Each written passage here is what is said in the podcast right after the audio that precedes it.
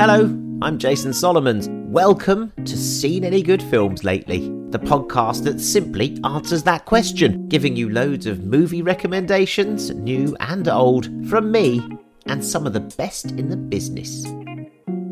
There's definitely weird, exotic reptile fish places that I never thought I'd step foot in, but I did. We also hear our guests' film life stories and what movies mean to them. And this week's big interview is with Dana Murray. We heard her there, producer of dazzling Pixar success Soul, which has just won a Golden Globe for Best Animated Film and looks assured of Oscar and BAFTA nominations, if not wins, in that category. We'll hear how you make an animated classic what it's like working at Pixar, and we'll hear about the films that have inspired Dana to the top echelons of animated movie making as I ask her, seen any good films lately?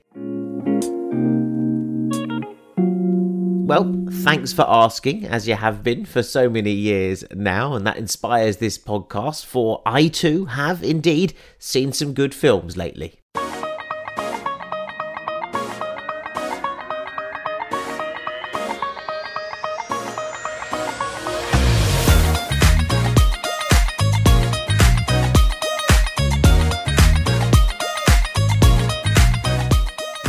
Prem Hardeep and Akla Ghai from The White Tiger, Ramin Bahrani's film on Netflix, which I've only just caught up with and which I thoroughly enjoyed. A tale of modern India about a poor kid from the countryside who gets a job as a driver for a wealthy family and works his way up the ladder from there, or as up as the caste system, the class system, and the economic system will allow. Obviously, there are echoes of Slumdog Millionaire here. There's even a sly reference to it at one point, but there's something Dickensian about this tale too, which makes you think of Uriah Heep in David Copperfield, which again makes you think of Dev Patel in Slumdog Millionaire. Ah, the circles of playing film dot to dot. Anyway, what I liked in The White Tiger are the details, the clues about the ways of life, the greed, the pressures of duty, the dribbles of pan juice that get everywhere, the sleeping conditions, the gradations of this society that we see. It was fascinating to watch.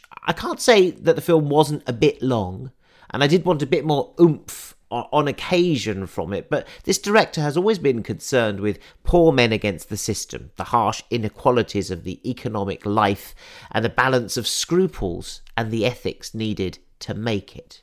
Over the next weeks, I learned the ways drivers cheat their masters. Number one, give your master phony invoices for repairs that are not necessary. Thank you, sir. Two, sell your master's petrol to other drivers.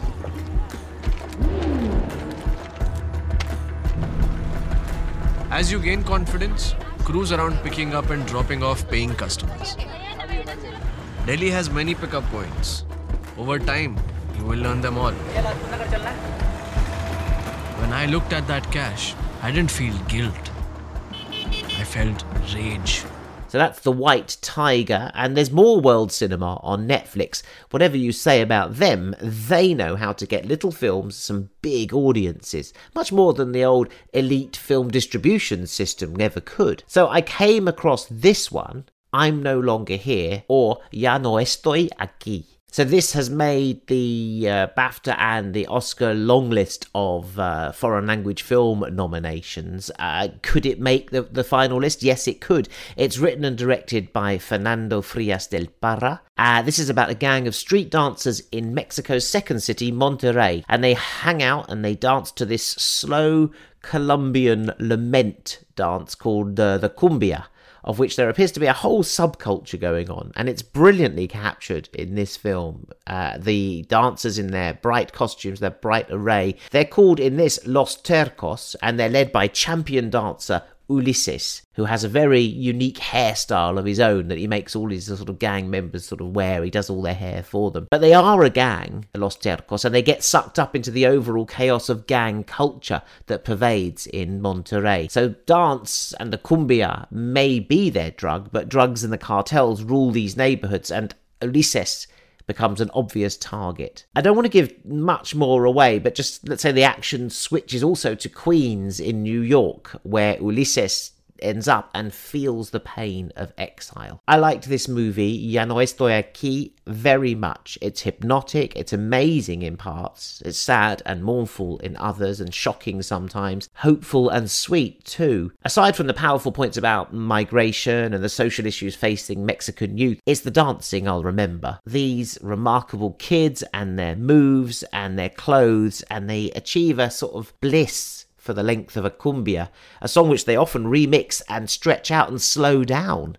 Why? asks someone. To make the song last longer, says Ulysses.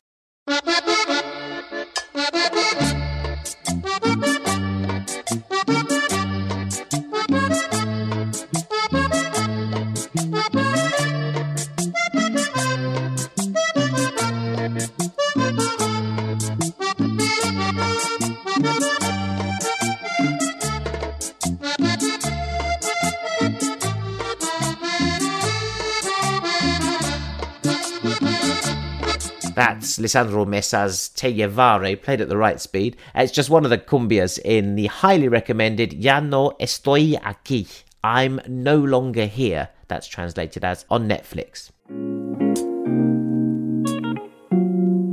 So that's what I've seen lately. It's time now to get the film life story of my guest in our interview slot, which is supported by those good mixers at Stryyk. That's S T R Y Y K, the distilled non alcoholic drink with all the spirit, none of the alcohol. Stryyk are our partners throughout this award season and this season of Seen Any Good Films lately, helping us celebrate in style and with the best taste in movies. With their not rum, not vodka, and not gin, you get recipes and drinks ideas. You just head to stryyk.com, that's S T R Y Y K.com, and when you're ordering, just enter the code JASON40, that's 40 in digits, to get 40% off. 40% for seen any good films lately, listeners. So for this week's guest, I'm advising a South Side using Stryyk's not gin, lime juice, syrup, fresh mint, shaken with ice, and served in a martini glass. It's a jazz classic using Stryyk. All the spirit, none of the alcohol, and a whole load of soul, because that's where we're going now, to the award winning Disney Pixar animation Soul. It's just won a Golden Globe, and it's hot favourite for the Oscar title, directed by Pete Docter of the superb Inside Out, and Kemp Powers, who also wrote One Night in Miami, and it's produced by my guest on this show, Dana Murray who's worked her way to the top of the animation world and now overseen Pixar's latest masterpiece, a head spinning story about a frustrated jazz pianist who gets a shot at the big time only to fall down a manhole and have to contend with death, Pixar style. Is this heaven? No. Is it H E double hockey sticks? Hell, hell, hell, hell, hell, hell, hell. Hell. Quiet coyote. It's easy to get turned around. This isn't the great beyond. It's the great before. The great before? Oh, we call it the You Seminar now. Rebranding.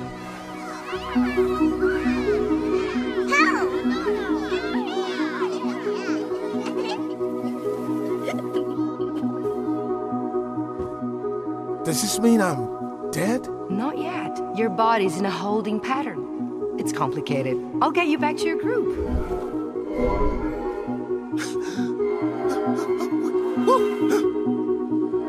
Come on, little souls. Get on up here. Welcome to the youth seminar. Soul is Pixar's first film with a predominantly black cast and a black lead, voiced by Jamie Foxx, and set in a black world. So we find out how Dana Murray and her team made it, and the films that inspired her on the way, and, let's be honest, welcome aboard a fresh award winner to seen any good films lately. Congratulations on your film. Congratulations on your Golden Globe for Soul. Oh, thank you. You know, it's always exciting to see the film get recognized. Because you've been at Pixar since I, I read your biography. You've been at Pixar since you since you were a pixel.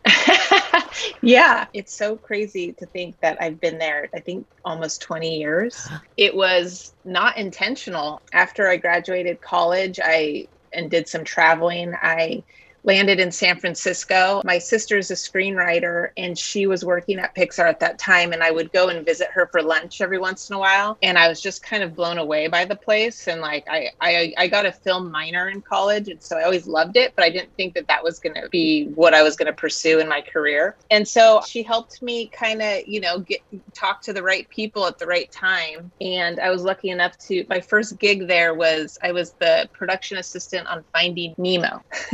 and so I was grabbing coffees and I was I was going to the, the the fish store and grabbing fish and bringing them back for the artists to study like all kinds of different things and um, yeah That's amazing. So what there was a, there was a, what, a, a local fish store in San Francisco. You had to go somewhere more exotic. You had to sort of go to the zoo or something. there's definitely weird exotic reptile fish places that I never thought I would step foot in but I did Hello, my name is Bruce. Hello, Bruce. It has been three weeks since my last fish. On my honour, or may I be chopped up and made into soup. You're an inspiration to all of us. Amen. Right then, who's next? Oh, oh, oh, pick me, pick me, pick me! Yes, the little Sheila down the front. Woo! Come on up here. Hi, I'm Dory. Hi, Dory. And uh, well, well, I don't, I don't think I've ever eaten a fish. Hi, that's incredible. Good on you, mate. Can you draw yourself, Dana Murray? no I unfortunately cannot draw very well Now, so how does it feel to be surrounded by all these kind of brilliant artists? I mean, I know they do it on computer now, so maybe you've got a shot, but I, I assume they still can, can can rustle up a pretty good sketch every now and then. Oh yeah, it makes you feel very untalented and inferior when you're just watching them like not even look what they're doing, you know, it's second nature to them. I'm surrounded by talented people every day. But I have to say my superpower I guess is more the human emotional intelligence. That's what that's what producers are superpowers in. So in animation, does it differ from you know li- live feature production? I mean, it, it's sensibly you're getting the, the script together, you're overseeing, you're hiring talent, I guess, and working with them and uh, getting the voice cast together. Is that your job on this one? On average a film takes 5 years at Pixar. We did this one in 4, which felt really fast. And the difference is is like we never have a final script literally until the film is absolutely totally done and you know then we have someone take a pass to get the final script together because we are constantly writing and rewriting and building our uh, film that way. And so I think that's the major difference and we're in production and still changing the story. So you have to bring the actors back over and over again as the story is evolving. I So- see because I always think if an actor like Tina Fey, who you hire, you know, and and you, if she's if she's going to improvise, you, you're going to say, well, Tina Fey knows comedy pretty good, so you're going to let her improvise a line here or two. But then that's like four days Yeah. new new animation work done. Thanks, Tina, for that.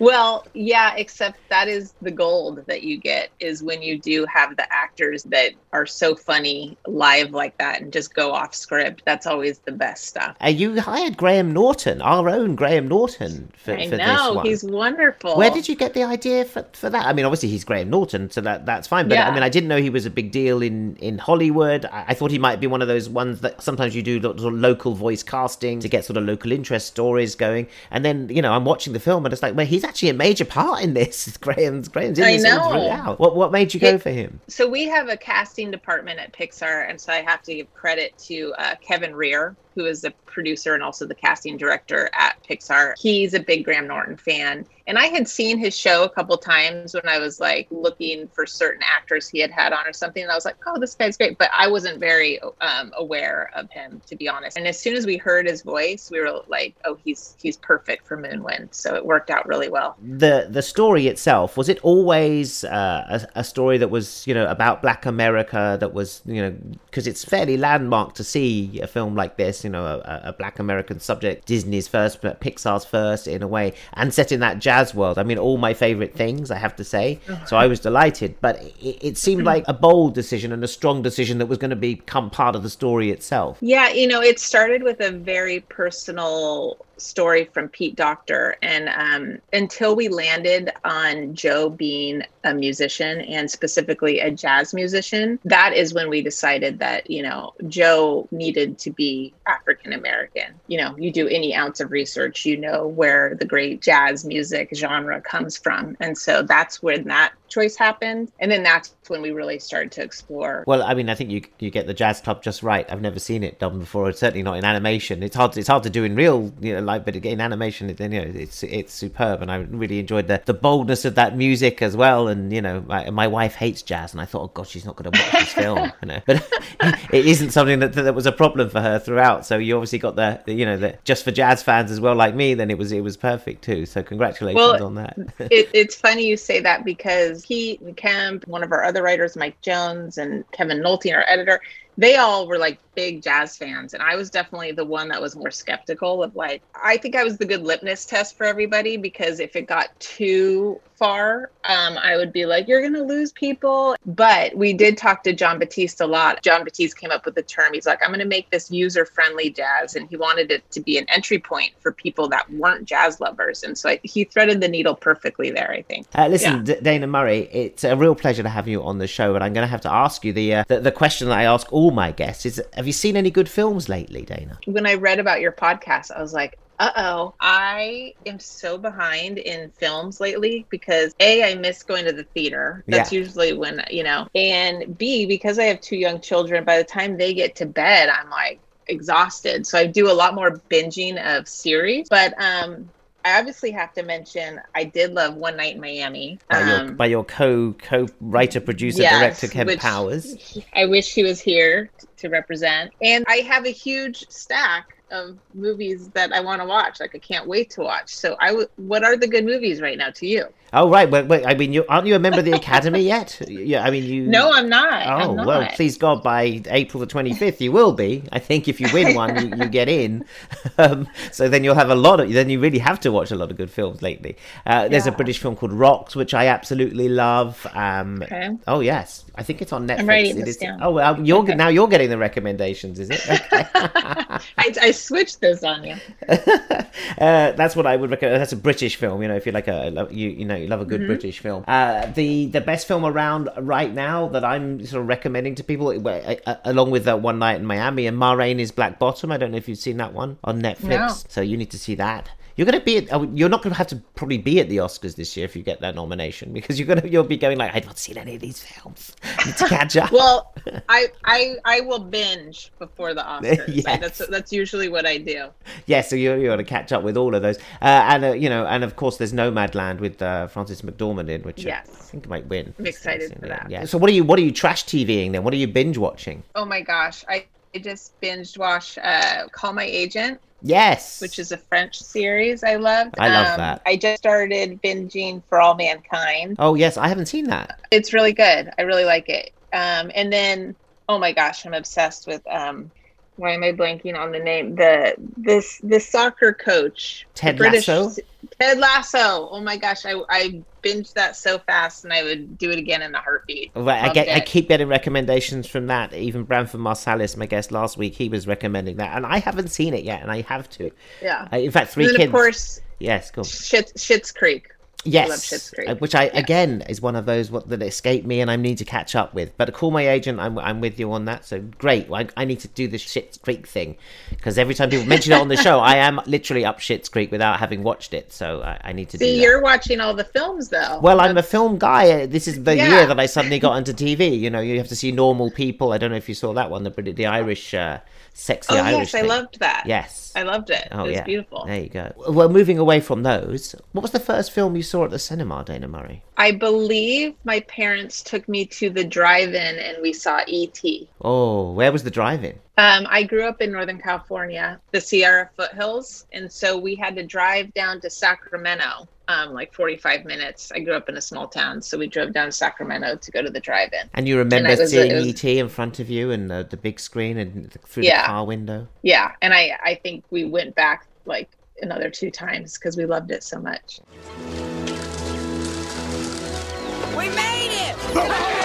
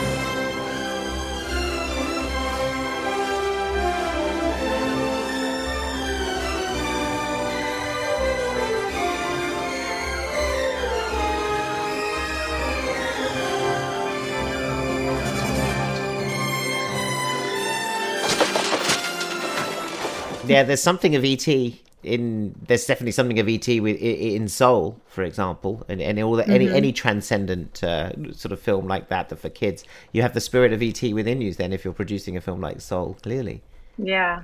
Yeah. the DNA of it. It's a beautiful memory. What what film changed your life, Dana Murray? Either from watching one when you went, oh, my God, I didn't know the world could be like that, or from working in one or being in one. I presume you're not you're not in Mhm. one, um, or both. I feel like the two films when I was a kid that I got really obsessed with were Lion King and Little Mermaid. Mm. I knew every single word, every single song, and I probably watched them like a hundred times. I I mean, I guess, and then you know, my my first job um, at Pixar, like I didn't know much about animation at all, um, especially 3D animation, and so that you know, starting at Pixar, kind of just my first getting my first movie credit on a film, kind of blew my mind, and just the learning experience there of getting to learn all the different facets of filmmaking and production. And so I think that kind of was like, oh my God, this is what I want to do.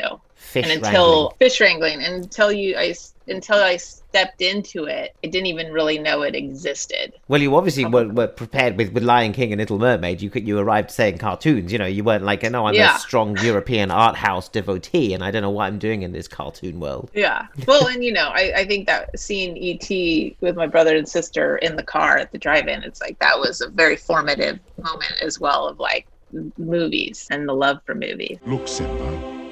Everything the light touches is our kingdom.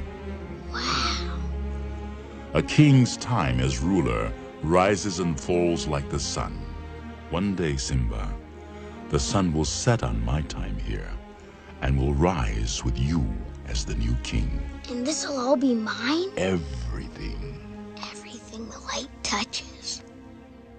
What about that shadowy place? That's beyond our borders. You must never go there, Simba. But I thought a king can do whatever he wants. Oh, there's more to being king than getting your way all the time. There's more? Simba. If I could give you the, the gift of time travel, which as someone who's produced Soul, you're pretty good with sort of toggling between time zones and eras, I guess, and you could visit a set of a film in the past, where would you go? Oh wow. Well, it's not even that long ago, but I I was kind of obsessed with the movie Gladiator Mm. with Russell Crowe. Yeah. If that's ever on TV, it's like I stop on that channel. I can't I, I can't stop watching it. Is it the beefy Russell that you that, that you love? No, it's not it's not that. I just loved the film. I loved I loved everything about it. The music and the sets. We could we could transport you to Ridley Scott's set for, for Gladiator. You could be right in the middle there. Okay. Okay, there you go. It could what be fine. for. You could you get the bit with Oliver Reed when he was alive, and you could even sort of get the best bits. I mean, fine. It'd be, it'd be great to take on Russell Crowe. I think in a, in a gladiatorial combat. I wish you luck with it, but you know, don't get him angry. Your fame is well deserved, Spaniard. I don't think there's ever been a gladiator to match you. As for this young man, he insists you are Hector reborn. Was it Hercules? Why doesn't the hero reveal himself and tell us all your real name? You do have a name. My name is Gladiator. How dare you show your back to me? Slave! You will remove your helmet and tell me your name.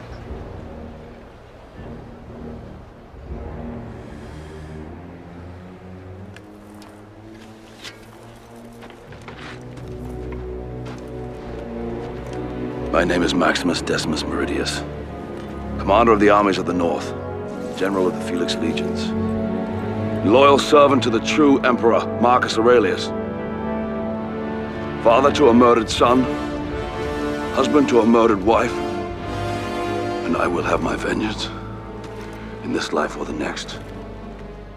Dana, have you ever fallen in love at the movies?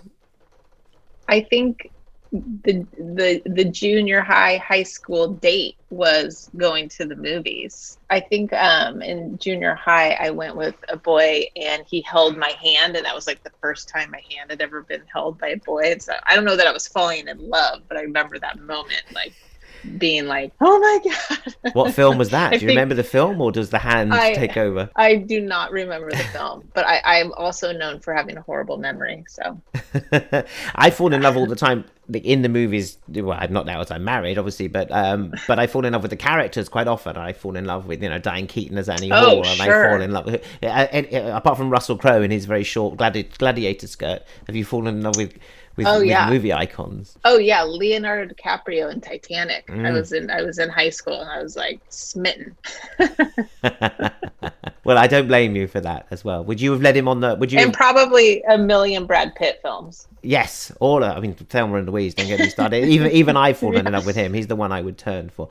Uh, Dana, it's been fantastic talking to you and hearing your movie memories Oh. and and and talking about the creation of Soul, which is just a you know beautiful gift for everyone at this time of year. Really good luck with the the rest of awards season and Oh, thank you. and uh, and congratulations on Soul. Really nice to really nice to meet you, uh, Dana Murray, the uh, producer of Soul from Pixar. Yeah, thanks so much for having me. And um sorry I am not up to snuff on my my my films right now. No, that's all right. Well, you know, please God, we get a BAFTA nomination, and, and we can we can see you again, where you won't be coming to the BAFTAs. I keep thinking you'll be coming, but of course you won't be. But we we can see you on the Oh, I screen know. again. Add it to the list of yeah, being sad. Keep going, Dana. It's so nice to meet you. Dana Murray, producer of Soul, which is on Disney Plus right now. It's very good and jazzy.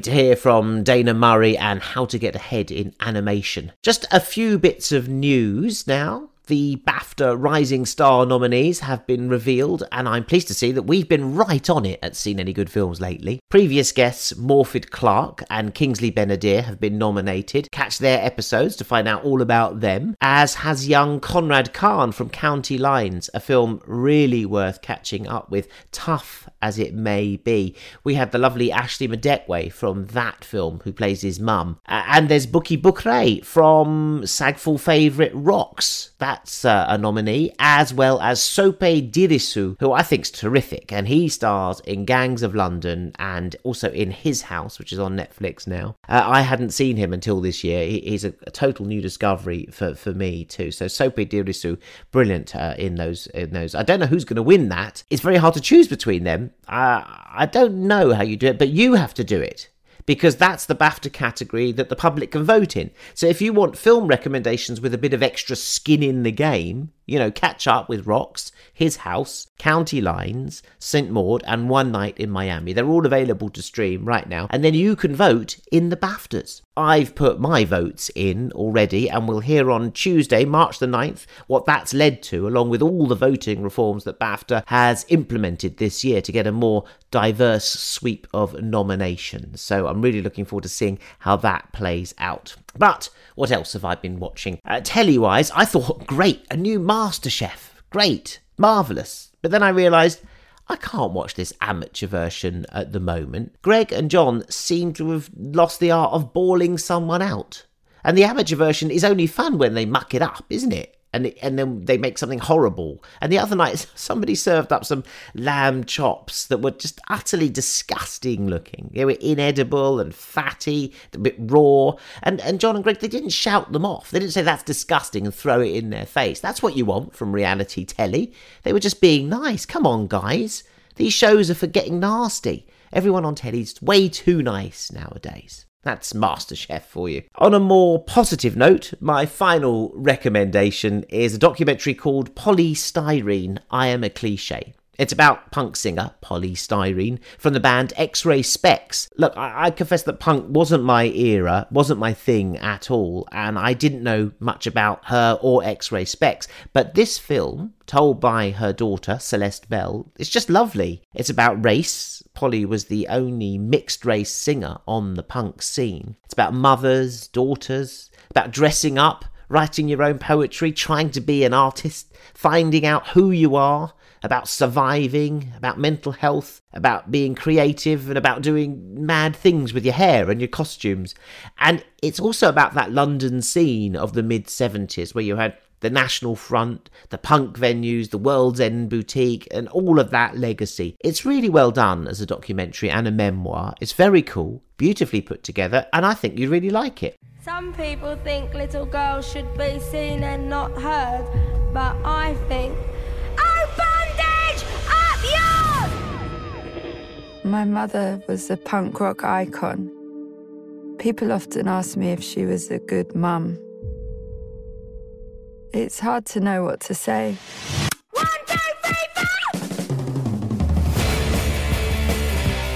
Do you think you're a rebel in today's society? Yeah, I suppose I am a bit.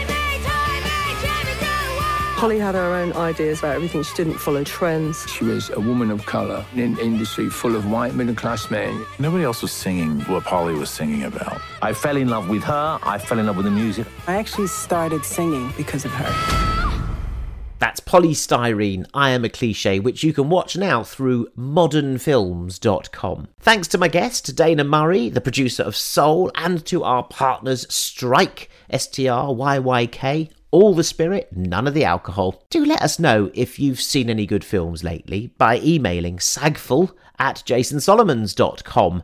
And do let us know what you think of the show. Rate us and subscribe, obviously, because the more you do that, the more you comment, the more people can find us and join in the conversation about the films that we love. So let's play out this episode of Seen Any Good Films Lately with a track from Dana Murray's Soul, featuring Jon Batiste and that now ubiquitous talent Celeste on It's Alright. See you next week. Just watch out for those manholes, won't you? Say it's alright.